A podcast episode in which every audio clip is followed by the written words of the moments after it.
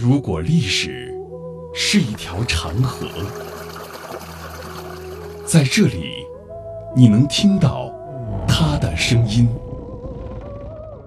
每一块斑驳的砖瓦，都是一段故事。一个家族坐在这里啊，他这个整座房子是土木结构。每一缕光影，都流淌着牵扯不断的血脉亲情。门的琼林都是同种。是到台湾的先祖。闽台古厝，岁月流金。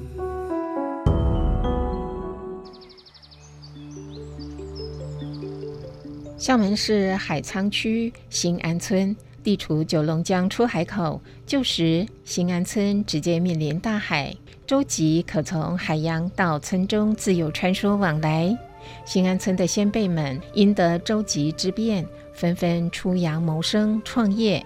并有所成就。位于会左社的庆寿堂是目前新安村保存最完好的古厝。庆寿堂始建于清同治年间，距今已有近一百五十年。大厝坐南朝北，占地约两千平方米。庆寿堂第五代传人邱中仁告诉我们，这座大厝是先祖邱德卫在越南经商致富之后回乡建造的。我高祖他本身之前是漳州人，然后他是姓魏，由于那边战乱之后，就跑到我们那个会所这个地方。他后来就是入赘到那个邱家，因为当时我们这边会所的比较有名望的人叫邱泽排，那邱泽排到海外去做生意的话，他要求说跟他一起到海外去的话，一定要是邱姓的这个后辈。我的高祖为了说到海外去谋生，然后就入赘到这个邱家，那他很有这个家族的这种。情怀，然后他特意在他的这个名字里面保留了一个魏，然后名字叫邱德卫，就是邱家得到了姓魏的这个男丁。庆寿堂也叫做邱德卫龙首大错，主错是双曲燕尾脊，燕尾脊上安置有八个龙首。邱中人告诉我们，一般普通民宅上不会安放龙首。邱德卫因捐得恶品，自证大夫，所以才在燕尾脊上装龙首，彰显着主人的地位。庆寿堂是新安红砖厝当中的佼佼者，堪称皇宫式红砖古厝。即便只是站在门外，也已被墙面那些精美绝伦的装饰所震撼。剪贴、泥塑、胶纸陶、彩绘等精湛工艺，令人目不暇接。现在是到了这个庆寿堂的大门口，那抬头看会看到左右上角各有一幅很完整的彩绘图哈。左上角这一幅我感觉比较洋气，为什么？因为它是上面有那种冒着烟的那个很西方的洋轮是吗？对，一个蒸汽轮船。彩绘上面是你们这个居民楼，好像就是在海边。对，以前就是会左这边所处的区块靠山望海。以前这边进出都是可乘舟际的，啊，然后包括我们的那个这个房子，我们左边都是设置了七个厨房，厨房的这个用水都是直接排到溪里面，溪里面直接带到大海里面，所以这边的整体的这个呃地理的这种环境啊，生活的这种条件还是比较优越。以前这个宅子望得见的就是海。海上带来的这个海上的贸易，海上的这种文化的延伸，包括海丝之路的这种整体的一个到东南亚的一个连线，哎，这个都是这个宅子上面所能有一些可以深度去挖掘出来的一些文化。右上角这一幅彩绘是弹琵琶什么的，男音。对，这是应该算是中国最古老的一种文化石。对，它上面的话有体现了，总共有应该有四个乐器。那它是一幅完整的一个男音的一个群奏图，这个专家也是对于这个很好的一个肯定。他认为说，哎，以前的这个居住在这的人的话，他不像我们现在所说的土豪，他其实还是非常注重这种文化的这种修养，包括他这种这种内心情操的这种陶冶。所以庆寿堂的彩绘内容其实就是很真实反映以前先人在这边的一些生活状况，是吗？对，没错。庆寿堂主厝是典型的五间章双落大厝，具备下落、顶落及左右举头合围成天井的布局，称五间章举头指。现在我们是来到了这个清寿堂的这个举头间，就是类似厢房、左右厢房的地方。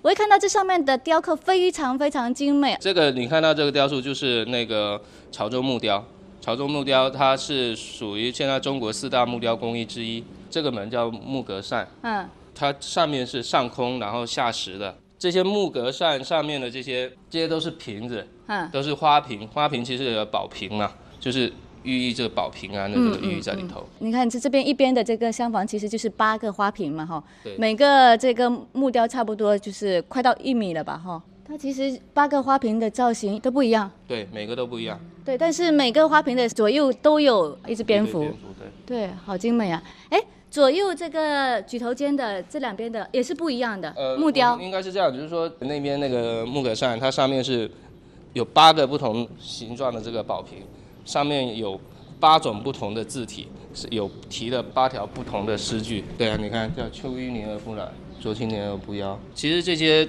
图案它存在的寓意在什么？第一个就是我们看到它是宝瓶嘛，哦，嗯，然后就有一个寓意保平安的意思。但是第二层更深层次的呃意义在于，以前在新安这个地方很多的这个男丁，他都是到海外去务工的，所以留下来都是一些妇孺，所以他就不懂得去书写，然后不懂得去绘画，他就可以结合这些图画、这些文字，然后去给孩子讲故事，去教育他的下一辈。所以就是整个这个闽南的古民居里头的话，其实它就是个很好的一个教育的一个载体。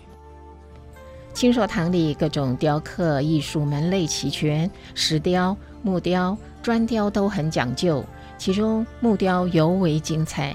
来到清寿堂的后厅，只见一架高大的荔枝木落地罩，代替了平门立在首梁下，以百鸟为主题，透雕成的人物、瓜果。小动物形象生动可爱，加上七金以后尤为华贵。这个宅子有设置的一个这个宗祠的部分，那其实它跟我们后人这个生活的区域还是要有一定的这区隔，所以我们通过这个落地照这个来去做一个区隔。我看落地照上面这个是麒麟，对，有大麒麟、小麒麟。你看它的那个大麒麟的左蹄抚摸一只小麒麟，对，哈，然后还有这是这是莲花吧？是不是？是。然后那是葡萄，对，这个就是整个它一个大体的一个是以这个葡萄架为一个主体，那上面就栖息了很多的这个鸟。它因为葡萄有多子的寓意在里头，人丁兴旺。对，人丁兴旺。我我现在这样子仰视的话，真的就觉得那一串串葡萄像真的一样哈。它它一粒一粒嘛，你看非常的逼真嘛，而且垂下来在最下面的部分。对。天哪，太美了！这是石榴吗？也是多子的意思。天哪，我觉得这上面的没办法数清楚，它到底有多少种这个雕刻的东西。对，太精美了，太精细了。清寿堂里所有的铺地石块都来自于南洋，和地面铺的闽南大石砖不同。清寿堂的墙上贴的是燕子砖，燕子砖因为烧制的时候自然形成的黑色斜纹砖面，经泥水匠师巧妙排列。呈现出黑色燕阵图形，故而得名。上等的燕子砖如同上了釉一般，经过风雨洗涤，经久不退，反而越发艳丽，色如胭脂，故又称胭脂砖。燕字砖与古罗马、古波斯传统建筑用的红砖规格十分相似，可以说是欧洲文化在闽南古民居文化中的融汇。燕字砖，我们认为它是一个就是中方跟西方文化交融完了之后产生的一个装饰的一个元素，就是它是在古波斯跟古罗马当时就是用的呃胭脂砖。那我们这边很多当时都是到南洋去务工。或者去发展他们事业，那么他们就看到这个红色的这个胭脂砖，因为我们这边盛产红土，他们就学制了他们的烧制的技术，然后把这个引回来，放到我们闽南的这个建筑的这些呃用材上面，所以这个就是实际上用我们本土的红土，然后用松枝去烧制，它就有呈现这样红色的这样的一个色泽出来。一百多年了，还非常的鲜艳。对。邱中人认为，庆寿堂不仅是闽南建筑艺术的遗存，更是一段华侨史，一段内涵丰厚的历史文脉，是许多在海外的新安人后裔的根之所在，需要后人精心维护与传承。大型文化节目，听见非遗，闽台古厝，岁月流金，带您探寻。老房子里，割舍不断的两岸情缘。